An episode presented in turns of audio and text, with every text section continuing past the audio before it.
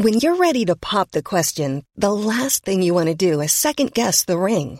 At Bluenile.com, you can design a one of a kind ring with the ease and convenience of shopping online. Choose your diamond and setting. When you find the one, you'll get it delivered right to your door. Go to Bluenile.com and use promo code LISTEN to get $50 off your purchase of $500 or more. That's code LISTEN at Bluenile.com for $50 off your purchase.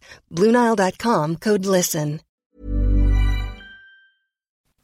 It's the new year, and with that comes a tradition to commit to a New Year's resolution. But the typical goals of giving up drinking or losing weight can be hard to achieve, especially without support from friends and family. Tricia Smith asked sports psychologist Helen Davis whether there was a smarter way to go about achieving her goal to get fit in 2022. As a goal, is that a good goal to have? I would say that it isn't a great goal to have, no, um, mainly because it's very, very vague. Um, and generally speaking, vague goals aren't goals that will be achieved. What about goals which are uh, to do with uh, stopping something cold turkey? So I'm going to give up chocolate, or I'm going to uh, start something and I'm going to practice German every day. Is that a good goal to have? I think that's quite absolute. Um, and by that I mean there isn't really any sort of flexibility within that, and it and it doesn't allow for things that happen in life. Right, stuff gets in the way. Stuff can happen that can mean that it doesn't happen every day. So I think having some flexibility within what you decide to do is really important. So, in the context of my New Year's resolution to get fit, how can I change that goal to make it more likely that I'll be successful?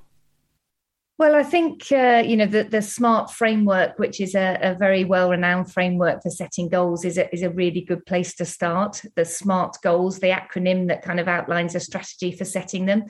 So, firstly, you know, we talked about that goal being vague. So, I would say let's try and make that goal more specific. What do you mean by getting fit? How can you provide some kind of clear clarity on what that really means?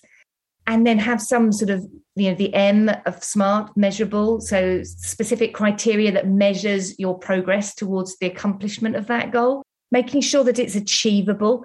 You feel that you can attain it. Yes it might be challenging but it is achievable because again if we're constantly striving for something that we don't achieve we can easily lose motivation and again not feel great about ourselves for not having achieved it. So being realistic in that getting fit what does that really mean? Is it realistic? You know if i say i'm going to do it every day is that is that really possible? Life will get in the way. So it, we want it to be relevant we want it to be within reach and time specific as well i think is really important with setting goals. Just to say and get fit. How long for? In a week in a month in a year?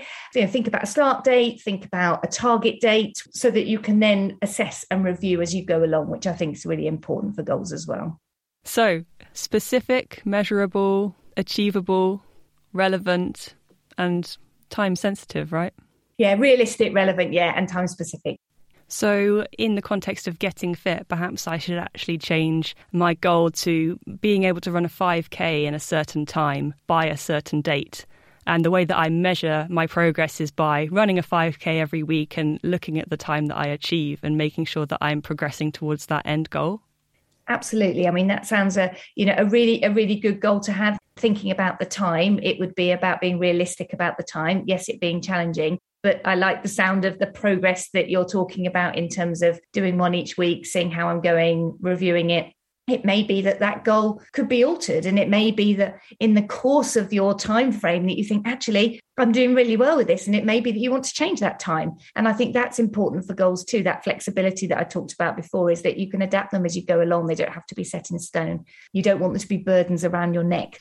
And then uh, i guess my final question is how important is it that you enjoy the process if you're not enjoying the process then you know why do it really? The point is that you know using the day to day to say you know i've chosen to do this this is why i'm doing it this is what was making me happy this is what i'm ultimately striving for um, and that's going to give me confidence to do something f- feeling of success of that i've achieved something you know the process along the way is actually where you can gain a lot of the big wins in a whole manner of different aspects of the journey that you're on to try and achieve the goal yes of course the outcome is going to be exciting and it's going to be great but you don't know if you're going to achieve it so enjoying it along the way means that I think probably you're more likely to achieve it because you're enjoying the process and hopefully having fun too.